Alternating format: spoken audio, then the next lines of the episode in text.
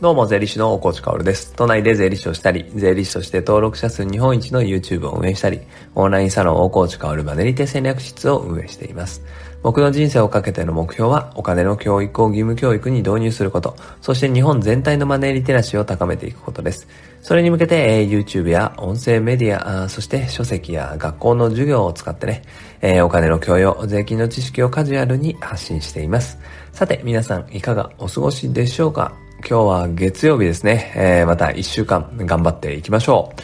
僕はね、YouTube でのライブ配信っていうのを日課にしてるんですけど、まあ日課っていうか自分のイメージではね、もう番組としてやっているイメージなんだけれど、それが日曜日の20時、大河ドラマの裏でやっているんですね。えー、なので昨日もやっています。えー、まあ、YouTube ライブっていうのは本当に素敵な時間で僕にとってはね、あの、400人から600人ぐらいが同時で見てくれていて、累計では1時間でだいたい4000人ぐらいかなの人が見てくれるんですよ。いやー、すごいよね。えー、もう38歳男性のさ、一般の人間の話をさ、あそれだけの方が見に来てくれるっていうのはもう本当にありがたい限りなんだけど、そこではまあいろんな質問にも答えられるし、えー、視聴者の方とコメントを通してね、えー、会話する中で、まあ、本当に僕に気づきもあったりするわけですよ。だからいい時間だなと思います。あとは最近はクラブハウスっていうね、音声メディア、音声 SNS もあって、YouTube ライブはそっちで同時配信もしていて、アフタートークをね、そっちでちょっと話したりするんだけど、まあそうすると、コメントがないからね、あっちはね、クラブハウスは。話し手側に、こう、誰かを引き上げて会話をしたりするわけですよ。そこでもね、やっぱりいろんな話をすると、すごい、えー、ためになる。僕にとって本当にためになる。発信することっていうのは、より情報が集まってくるんだなっていうのは、いつもいつもこう感じるわけですね。そこでね、された質問の一つをね、今日はあ深掘りしていこうかなと思うんです。まあそもそもは、まあ、YouTube ライブでも、クラブハウスでも、まあ他のメディアでもそうなんだけれど、最終的には Voicy 聞いてねって最近言うようにしてるんですよね。というのもね、やっぱりこのメディアっていうのは朝の10分ながら聞きって僕は謳っているんだけれど、相手の時間を奪わずに相手に情報を与えることができる。相手の知識を増やすことができる。ひいては、相手の人生を変えることができる。可能性があるメディアなんですよね。なので、すごく進めやすいんですよ。やっぱ、相手の時間を奪わないってすごいですよね。YouTube だったらやっぱり15分で画面を見てなきゃいけない人もいるかもしれないし、本だったら読まなきゃいけないから、何かをしながらっていうのは不可能なんだよね。でも音声メディアは、ながら聞きができるから、いいんだよね。えー、日本人のね、平均勉強時間は1日6分ですから、僕のこのボイス聞くだけでそれを上回ることができるからね、ああ、すごいなと思うわけです。それで YouTube でもね、やっぱり、えー、例外な、例外なくじゃねえな、ご多分に漏れず、えー、昨日ね、聞いてねって YouTube ライブで、えー、言ったので、今日は新しい視聴者さん、リスナーさん、いっぱいいるかなと思うので、ちょっと気合の入った話をしたいんですね。で、まあ、気合の入ったって言っても、いつも気合は入ってますよ。でも今日は自分の中心にあるもの、コアにあるものの話です。それで、どんな話かっていうと、まあ昨日質問されたものなんだけれど、まあなんで大河内さんってお金の教育を頑張っているんですかと。で、ま、人生かけてなぜやってるんですか？休みもなくみたいな質問なんですよね。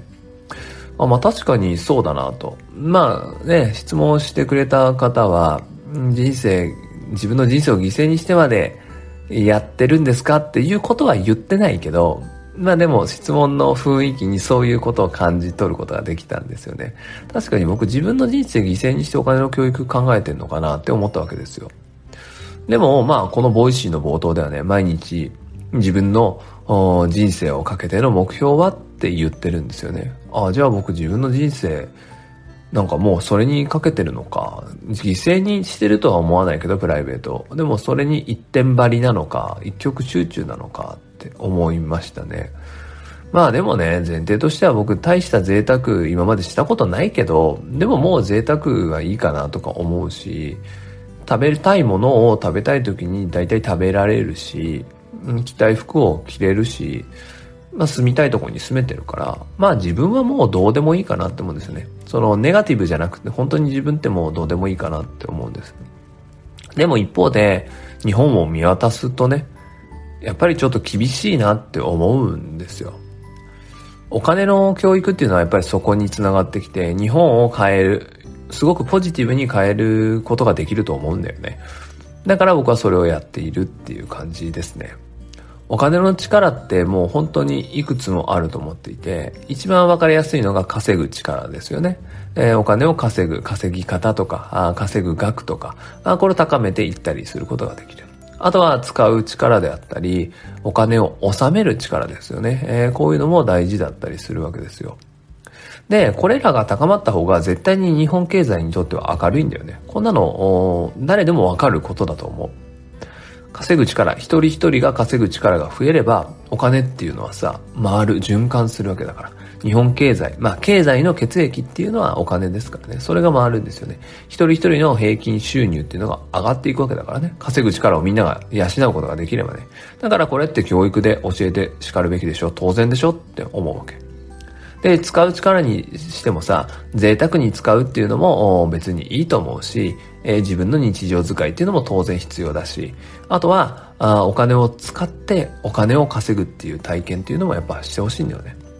それは投資であったりするわけだから、結局労働が生むお金よりも投資が生むお金の方が世界全体を見渡せば多いわけで、まあ、その力っていうのも絶対に学校教育では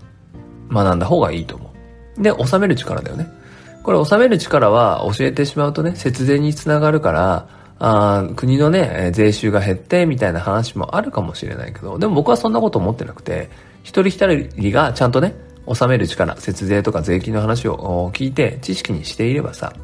当然ね、効率よく税金を納めていくから、一人一人の税収っていうのは、納める税金っていうのは減るのかもしれない。でも今全く納めてない人もいるからね。何も知らずに納めるべき人が多額の税金を納めてないケースっていうのもあるから、こっちをカバーできて全体の収入っていうのは、税収っていうのは増えるんじゃないかなって思うんです。こういうものをね、お金の力っていうのを高められるのが、やっぱりお金の教育なんだよね。だって日本人は、教育のどのポイントでもお金について学ぶ機会はないから。だからそれがあるだけでも、日本の経済、日本にとっては明るいでしょうって僕は思います。だから、それをね、えー、やんなきゃいけないよねってただ単純に思うっていうことですね。もう一つは、やっぱり日本の問題っていうのをいろいろ解決していくだろうと思うんです。経済の中でも具体的にはさ、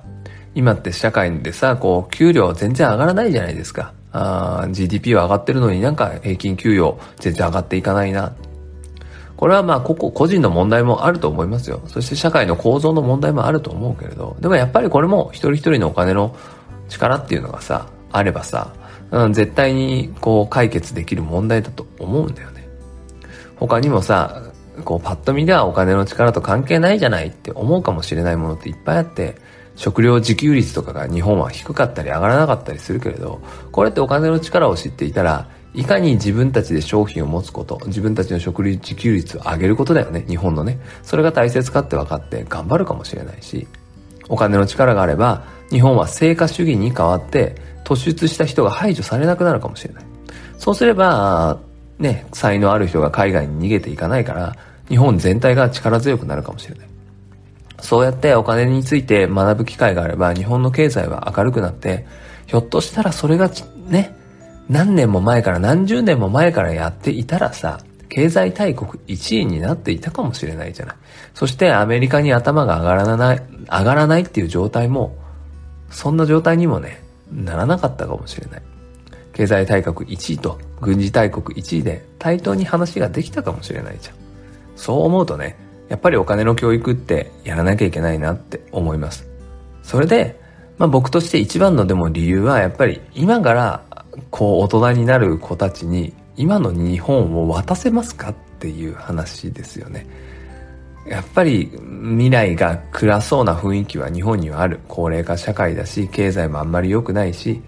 そして、えー、コロナにおいてみんな罵詈雑言をめちゃくちゃ言うネット社会で、えー、匿名で誹謗中傷する世界っていうのも出来上がっちゃった。こんな日本をやっぱり子供たちに僕は次の世代に渡したくないんですよね。だから僕ができることっていうのは、一人一人のお金の力を強くして、えー、そうすれば日本っていうのはポジティブな方向に向かうからね。だからそれに人生をかけるんだろうなと思うわけです。参考になれば幸いです。それでは素敵な一日を最後まで聞いてくれたあなたに、幸あれ。じゃあね。